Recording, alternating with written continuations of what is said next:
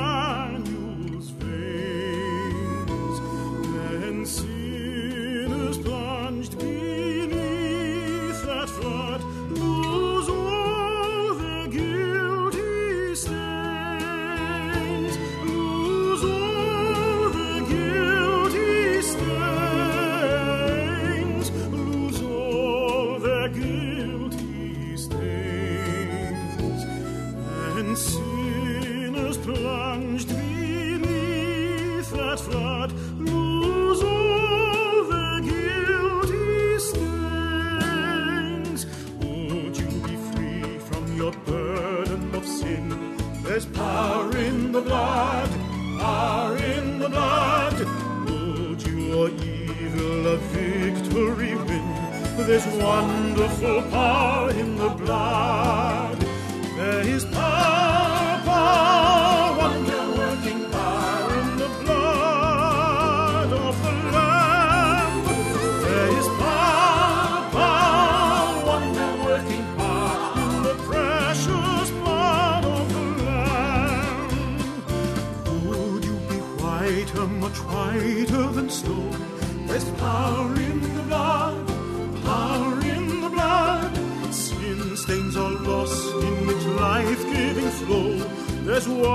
beautiful part.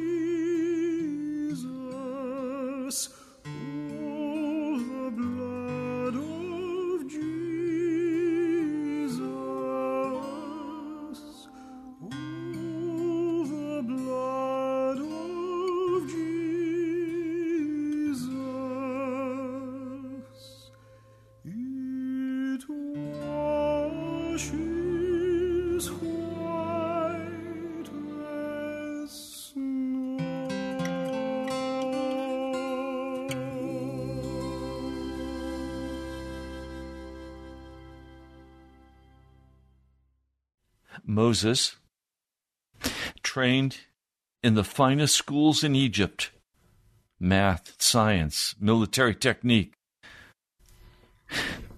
sent running to escape Pharaoh, choosing not to become the next Pharaoh of Egypt, but instead to cast his lot with God's people. That decision caused him to flee for his life to Moab where he herded a small herd of sheep on the far side of the mountain for 40 years. For 40 years in the stillness of the desert. His heart is filled with unbelief, with doubt, with fear. He sees the Shekinah glory of God burning a bush that does not burn. He decides to go see, and as he walks up to it, God calls to him out of the bush Moses, Moses, take your shoes off. Where you're standing is holy ground. And then God gives him the command after 40 years in the wilderness go back to Egypt and deliver my people from Pharaoh and bring them out. Now, the children of Israel at this point are more than two million people. This has not ever happened in history. But this is God's command. And Egypt is the most powerful nation in the world, the most sophisticated nation in the world. Welcome to Pilgrim's Progress. I'm Ray Greenley from the National Prayer Chapel. I want to share this story with you. It just reaches my heart. I want it to reach your heart today. Let's pray. Lord Jesus, I ask that every person listening right now to this broadcast would be touched by your Holy Spirit and you would call them out of their Egypt. That you would call them out of their place of bondage and set them free. In Jesus' name I pray. Amen. Now Moses comes with Aaron as his spokesman and all of the elders of Israel who are very happy that God has finally heard their cries. Now, many of them are, are utter pagans. They worship the gods of Egypt. But they know they have some recollection of the mighty God of heaven. And when Moses shows up with his signs, they're very excited. They don't know how the deliverance will come, and immediately the first thing Pharaoh does is slam them with extra work and then beat them for not performing it properly. And they are embittered against Moses. They don't want to talk to him. They curse him. He has made their life even harder.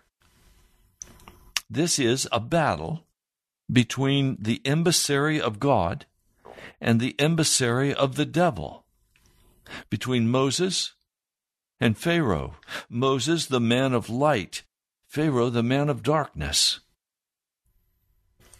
And so God decides that he will enter this battle with the Egyptians by touching their country with plagues. Horrible plagues. Plagues that utterly devastate the economy and the life of the nation of Egypt. The first sign Moses has Aaron pour water out on the ground and it becomes blood. And the Nile becomes blood. And the magicians for Pharaoh try to do the same thing, and all they can do is increase the blood. They can't cause it to go away. Blood is the sign of judgment, of death. And God is warning them right now, right up front, at the get go either listen to what I say to you and obey my word, or you will face death. He blows it off, Pharaoh does, and God sends frogs. Thousands and thousands and thousands of frogs in the house, on the bed, on the table where they ate, croaking, jumping, filthy frogs. Now, frogs in the scripture are always looked upon as unclean spirits. And that's what Egypt is. It's a filthy, filthy place morally. Now, an interesting thing begins to happen. As these plagues will come upon Pharaoh, he will give way just a little bit, and he will ask Moses to pray for him that the frogs will be removed. His magicians cannot remove them. And the frogs all die. They don't go jumping back in the water. They die right where they're at, and they're a stinking mess to clean up. so people are going around scooping up dead frogs into baskets, and the stench is unbearable. The next thing Moses does, by the power of the hand of God, he touches the ground and it becomes gnats and lice, considered by the Egyptians to be utterly unclean. So God is bringing judgments upon the land that emphasize their uncleanness. The fourth plague flies. Satan is Lord of the flies. So God sends a whole host, millions of flies, swarms of flies, and insects, biting, stinking insects that go in the house, that go everywhere. The Bible says the country was ruined, their homes were ruined with insects. Again, Pharaoh asks Moses to pray. And God takes the insects away. This time, the insects, however, are not in the land of Goshen, they're only in Egypt. The fifth plague, God touches the livestock, and a disease breaks out, and the livestock die. Their donkeys, their camels, they lose their livestock. Again, in the land of Goshen, where the children of Israel live, not one not one cow, not one donkey, not one camel dies. He even sends inspectors to find out whether God takes the livestock in Goshen. The sixth plague is touching them physically. It's boils. Boils that break out on their skin. It says the magicians could not, could not even stand before Moses because the boils were so bad on their feet. Have you ever had a carbuncle or a boil? The infection, the fever, the pain, the pus. It's a mess. People die with this. Again, he prays. Then God sends hail and lightning, huge hailstones that kill people. He warns, Bring all of your slaves in under cover. They'd already gotten more livestock. Bring your livestock in. If they're left in the field, they will die. These huge hailstones will kill them. And that's exactly what happened. Now, let's be clear. This was not a new plague every day. This stretched out over a period of time. And in each case, the same request was made. Release my eldest son, release my people. That they could go into the wilderness for a three day journey, that they could offer sacrifices, that they could serve me, and they could hold a festival with me. Now, yesterday I made note that this is the way of salvation the blood of Jesus, the sacrifice the willingness to serve Jesus, and then the the heart the the celebration. And with the prodigal son, he came to his senses. He repented. He went home. He went home to serve his dad as a servant. And they had a party over and over, that's the model.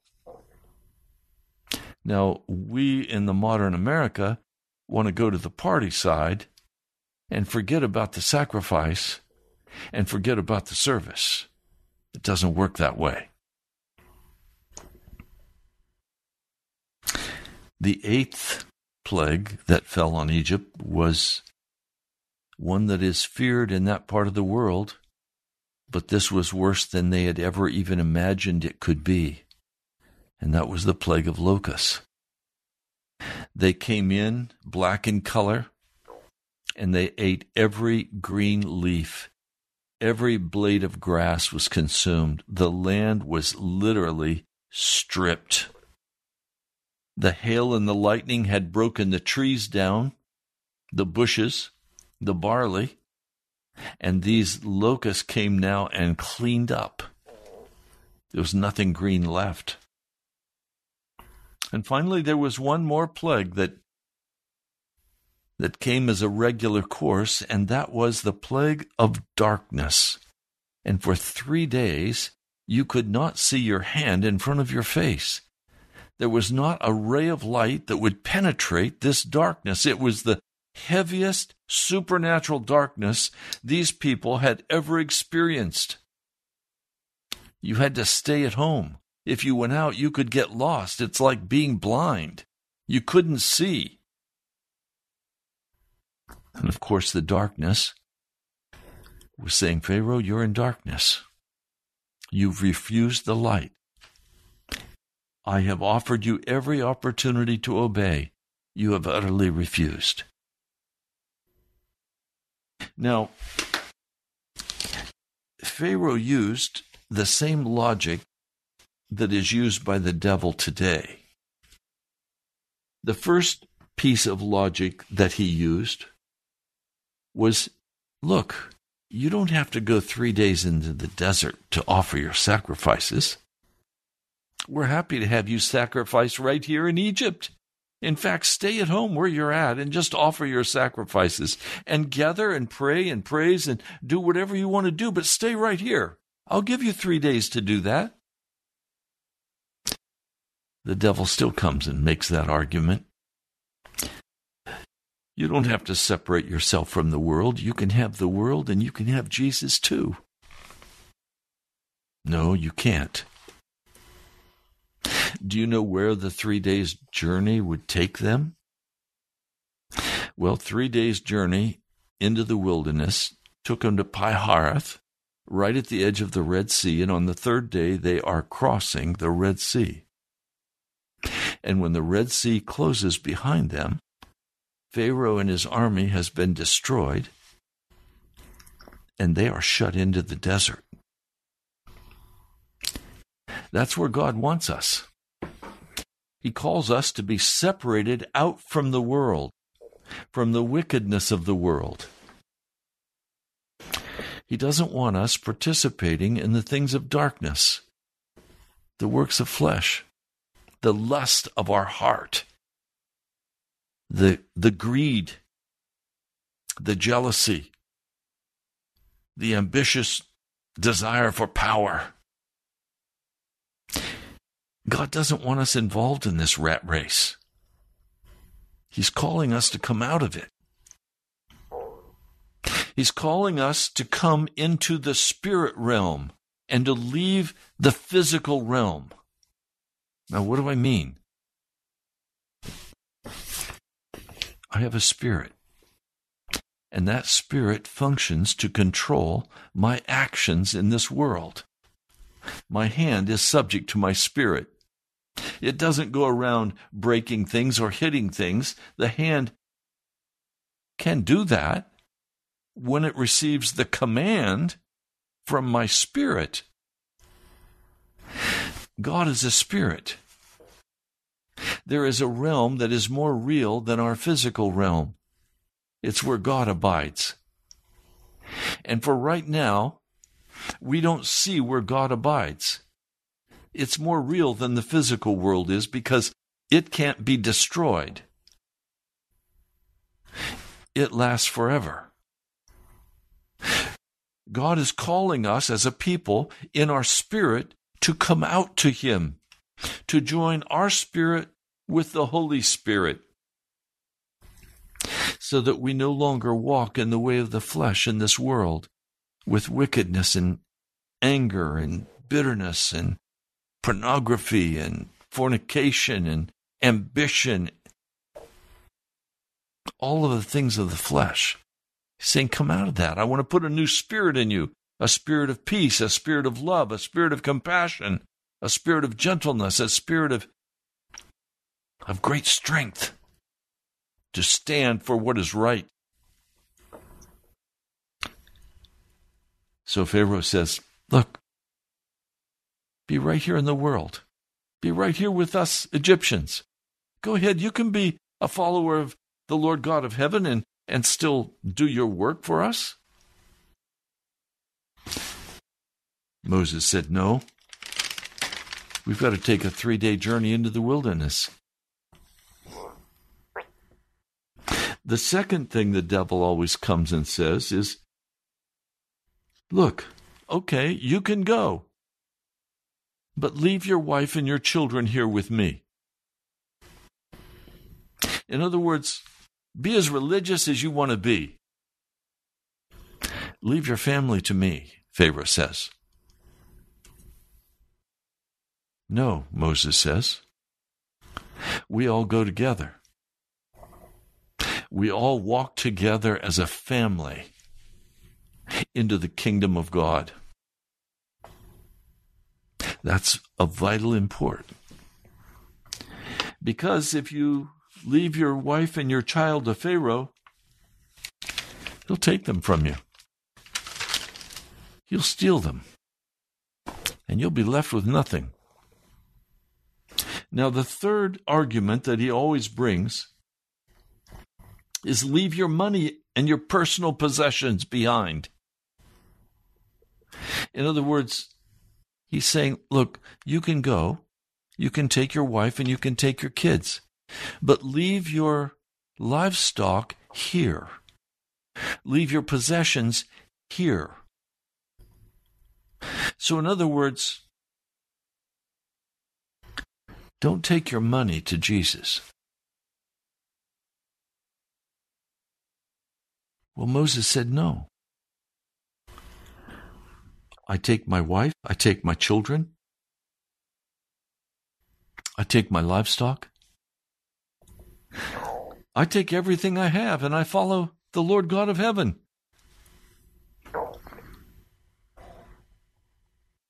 That's where we have to be today. Are you willing to be a follower of Jesus Christ?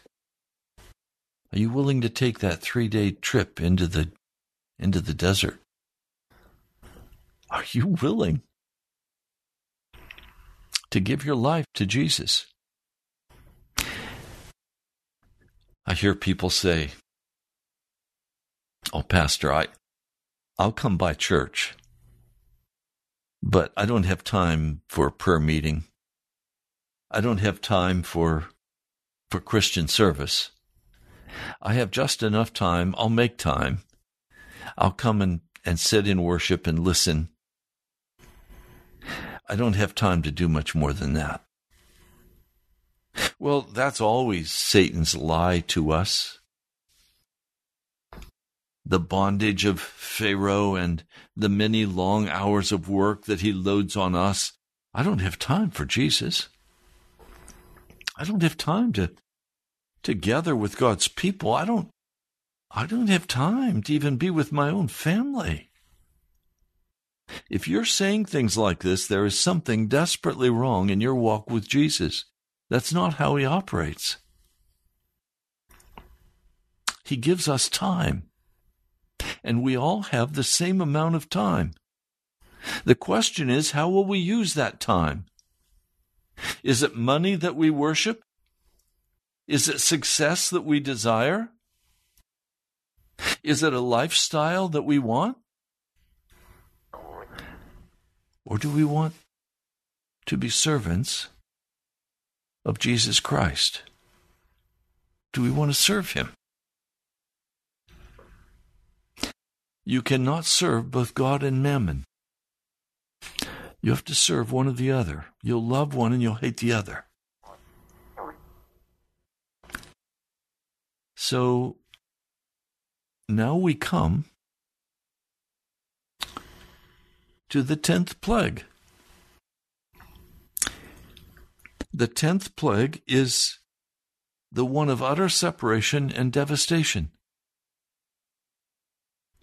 Now the Lord had said to Moses, I will bring one more plague on Pharaoh and on Egypt. This is Exodus, the 11th chapter. After that, he will let you go from there, and when he does, he will drive you out completely. So, for the first nine plagues, he's been hanging on and bargaining. Now, on the tenth plague, God says, He will drive you out. Tell the people that men and women alike are to ask their neighbors for articles of silver and gold. The Lord made the Egyptians favorably disposed toward the people, and Moses himself was highly regarded in Egypt by Pharaoh's officials and by the people. Now, why were they to ask for gold and silver, precious precious stones? Why were they to ask for clothing, utensils? Because they had worked for almost nothing year after year as slaves for these people, and now God is going to empty their homes as they pour out themselves in payment to the children of Israel. God is not going to bring them out empty handed. So Moses said, This is what the Lord says About midnight I will go throughout Egypt. Every firstborn son in Egypt will die, from the firstborn son of Pharaoh who sits on the throne to the firstborn son of the slave girl who is in her hand mill, and all the firstborn of the cattle as well. There will be loud wailing throughout Egypt, worse than there has ever been or ever will be again. Now, I want you to notice something. It's easy for it to just slip right by, but don't let it slip by you. Chapter 11, verse 4 So Moses said, This is what the Lord says About midnight I will go throughout Egypt. Every firstborn son in Egypt will die. Well, it's who is in Egypt. The children of Israel are in Egypt. The Egyptians are in Egypt, along with many other nationalities. And God is saying the eldest son, the firstborn son, will die at midnight. That's the firstborn son of the Egyptians, and it is also the firstborn son of the children of Israel they will all die. Now, they are all deserving of death. They have all sinned and fallen short of the glory of God. They have all been in utter rebellion against the Most High. They have sinned sexually, morally. They've sinned with their hearts, with violence. They have worshiped the false gods of Egypt, Ra and others. All the Egyptians and the children of Israel have done this. So, what's God going to do? That's the dilemma. Let me read this for you. It's in the New Testament. I'm going to turn there quickly for you. I should have marked it, but I didn't. but I know right where to go. In the book of Romans, listen to this. This is the book of Romans written by the Apostle Paul, chapter 3. I'll begin with verse 9. We have already made the charge that Jews and Gentiles alike are all under sin. As it is written, There is no one righteous, not even one. There's no one who understands, no one who seeks God. All have turned away. They have together become worthless. There is no one who does good, not even one. Their throats are open graves. Their tongues practice deceit. The poison of vipers is on their lips. Their mouths are full of cursing and bitterness. Their feet are swift to shed blood. Ruin and misery mark their way, and the way of peace they do not know. There's no fear of God before their eyes. Now we know that whatever the law says, it says to those who are under the law, so that every mouth may be silenced, and the whole world held accountable to God. Therefore, no one will be declared righteous in his sight by observing the law. Rather, through the law, we become conscious of sin. Verse 23 For all have sinned and fall short of the glory of God, and are made righteous freely by his grace through the redemption that came by Christ Jesus. So, Moses is saying, children of Israel, Egyptians. The plague of God is going to take the eldest son of everyone, even the firstborn of a cow will die on that night.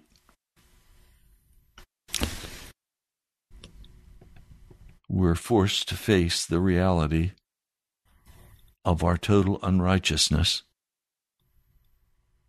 Now, this description that I've read for you in the book of Romans, the third chapter, verses 11 through 18, is a very accurate description of every person on the face of the earth. But, for one thing, the work of the Holy Spirit as He has been calling you to follow Him. He's been working in your life saying, Don't do that. Part of the time you have withheld your hand. At other times you have rushed right on by the Holy Spirit and you have done what you wanted to do. This morning in the early hours, about 4 a.m., as I was praying, I was overwhelmed with grief as I looked into how my heart has been through the years and recognize the utter depth of the sin of the inner man, of the old man. How easy it is to lie, to cheat, to gossip. How easy it is to let the lust of the flesh rise up and carry us away. I'm not proud of many of the things that I have said and done but particularly many of the things that I have thought. I am not proud of that. I am desperately ashamed, and I have brought that to the throne of God, and I have repented, and I've asked Him to totally destroy in my life that old man of sin. Now, many Christians today don't believe that's possible, but that's what the scriptures command, and so if the Word of God commands it, it is so. I don't care what people say, I care what the Word of God says. And so I have wept many times before the Lord over that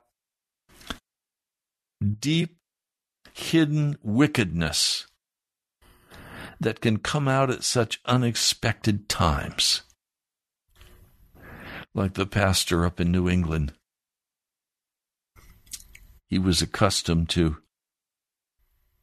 to cursing in private. And one day, one of his church members asked if he could come and give him a hand that day because they had to unload a boat with lobsters. And so he went over to give him a hand unloading the boat. And as he grabbed one of the lobster pots and pulled it off, that lobster reached up and nailed him, pinched his finger hard. And a stream of curse words came unbidden from his mouth. And everybody there was utterly shocked beyond belief. How could the pastor curse like a sailor? And then he caught himself and in utter embarrassment repented before the men. That inner man will come out if it is not destroyed by the Spirit of the living God. And it comes out at the most unexpected times and the most embarrassing times. But the Holy Spirit is striving with our hearts the wages of sin is death. Adam and Eve, one sin, and they died. God will not tolerate sin. And so here we are. We are we are caught between justice and mercy. Justice and mercy need to kiss. But right now, they stand in utter opposition to each other, and God has pronounced his judgment of death on the children of Israel and upon the Egyptians. The eldest son will die. God is bringing judgment on all of the gods of Egypt because he is the Lord.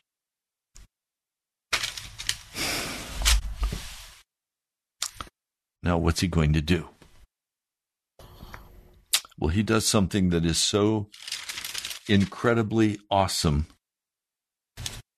that I don't know how to even talk about it. The Lord God of heaven calls them to what is called the Passover. Now, what is the Passover? The word Passover means, in the Hebrew, it is Pesach. Pesach, it means Passover. But what does Pesach mean? It literally means to spread the wings of God over a person the Pesach of God, the wing of God, coming under his wing for protection. Well, how do we do that? We have all been wicked and sinful people, men and women, boys and girls.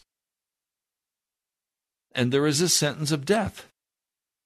The wages of sin are death, or is death.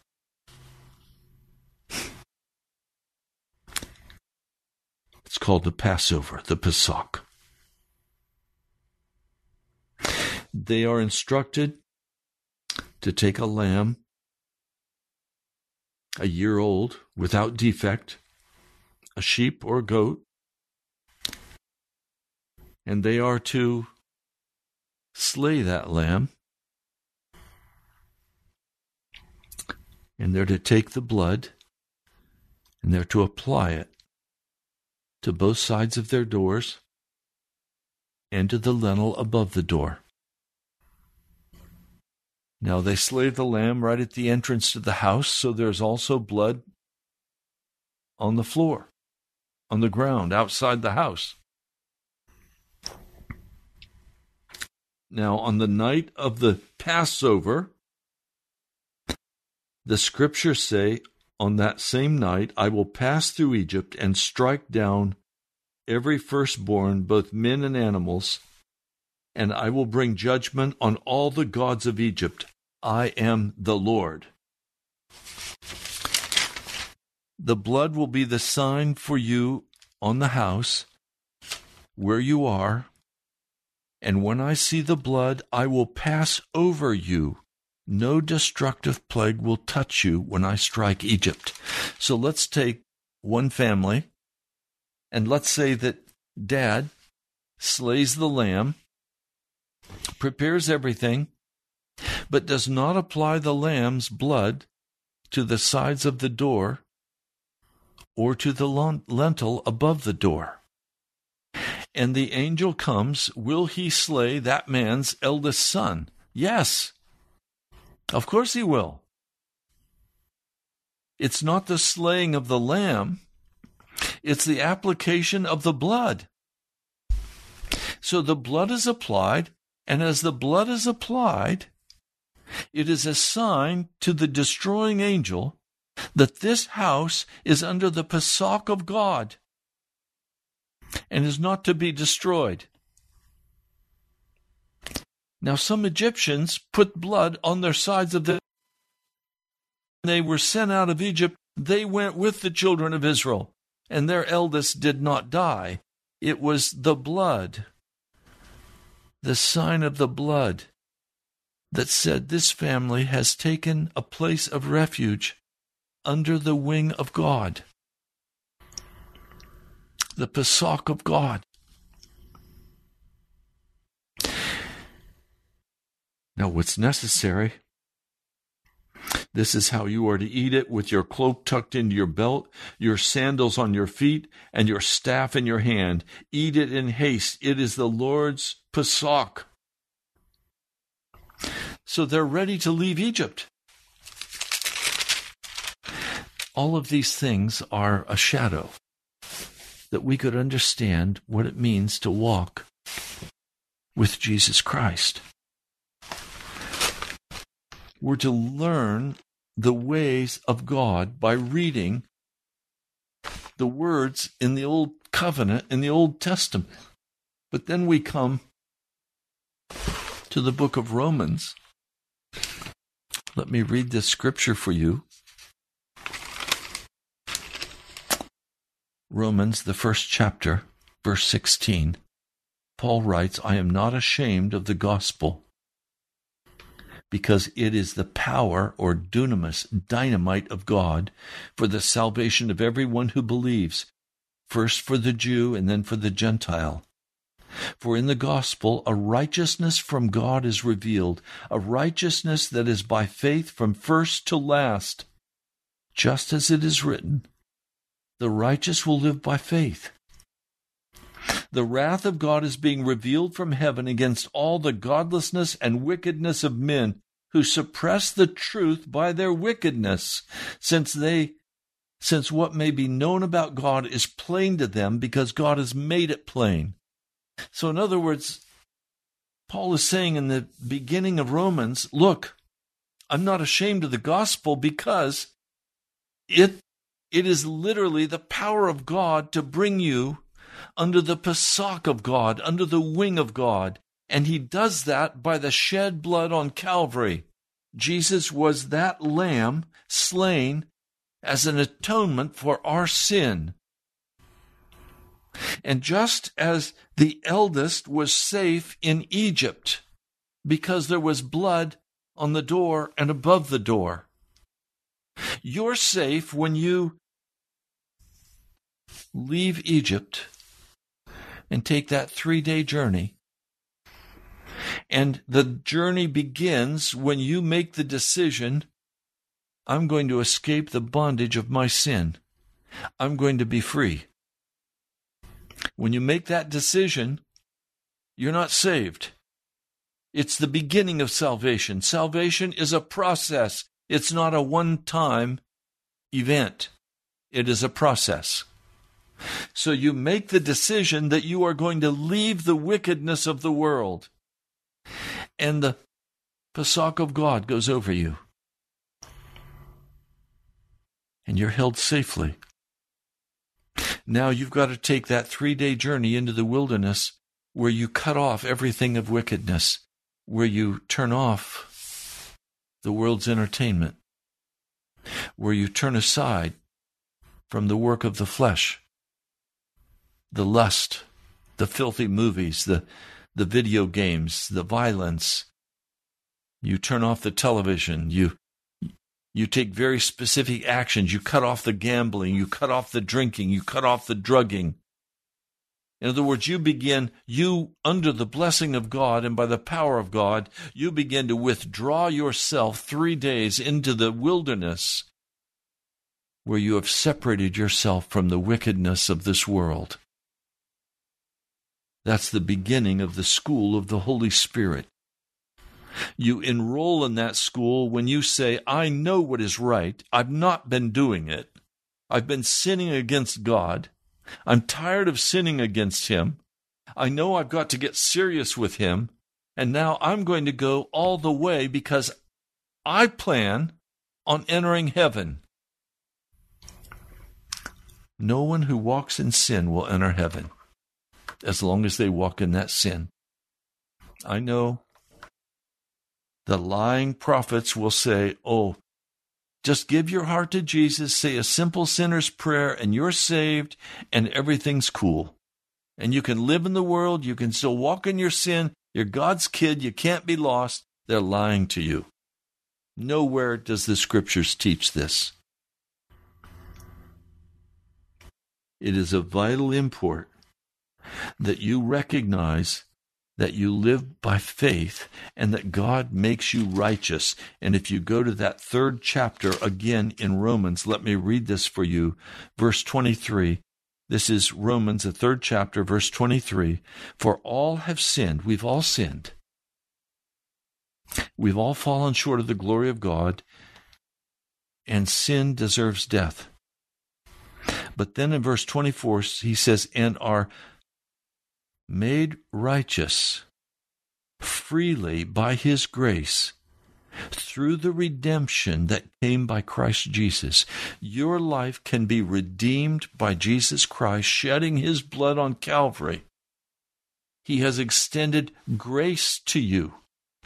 He's extended his mercy to you. Listen to this the sixth chapter, verse 11. Romans 6, verse 11. In the same way, count yourselves dead to sin, but alive to God in Christ Jesus. Therefore, do not let sin reign in your mortal body so that you obey its evil desires. Do not offer the parts of your body to sin as instruments of wickedness, but rather offer yourselves to God as those who have been brought from death to life and offer the parts of your body to him as instruments of righteousness. For sin shall not be your master, because you are not under law, but under grace. In other words, you do not continue sinning. What then? Shall we sin because we are not under the law, but under grace? Absolutely no. Don't you know that when you offer yourselves to someone to obey him as slaves, you are slaves to the one whom you mo- the one to whom you obey, whether a slave to sin, which leads to death, or to obedience, which leads to innocence, righteousness, dikasune in the Greek. But thanks be to God that though you used to be slaves to sin. You wholeheartedly obeyed the form of teaching to which you were entrusted, and you have been set free from sin and have become slaves to righteousness or innocence.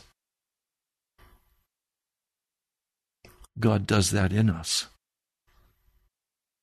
Verse 22 But now that you've been set free from sin, have you been set free from your sin? If you have not been set free, you're still in Egypt. Are you going to leave Egypt? The world? The Pharaoh? The bondage? The misery? Come on. Leave.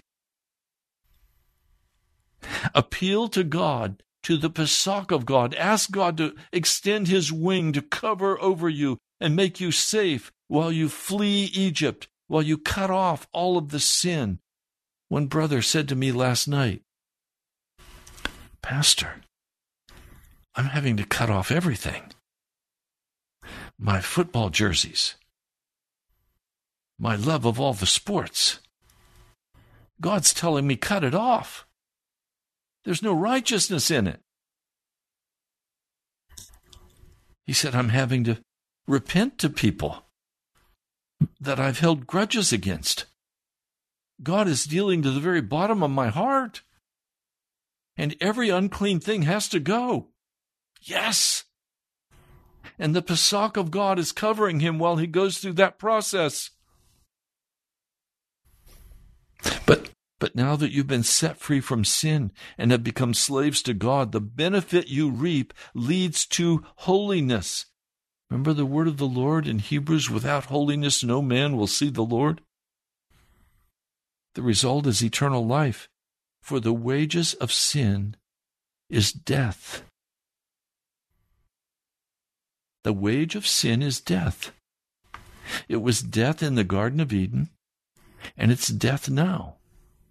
The power of God comes in Jesus Christ through the Pesach, the blood of Jesus.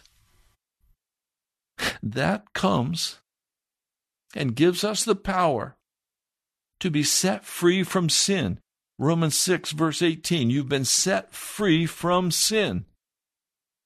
The gift of God is eternal life in Christ Jesus our Lord. We're out of time. Let me pray with you. Lord, I've honestly shared the story of the Pesach, of the covering wing of God, the sacrifice of the Lamb that saved the eldest of all who would apply the blood. Lord, Lord Jesus, that blood you shed on Calvary covers us now if we have determined to leave Egypt and take that journey to enter the school of the Holy Spirit and be taught how to walk in innocence and righteousness before you. I thank you that it's not by hard work. I thank you that righteousness is a free gift given to us. That you change us and make us into new people. Lord, thank you. I ask your blessing now, Lord God of heaven, on every person listening, that you would soften and draw their hearts, that they would take the journey. In Jesus' name, amen. Now, I want to take just a minute and I want to pray another prayer.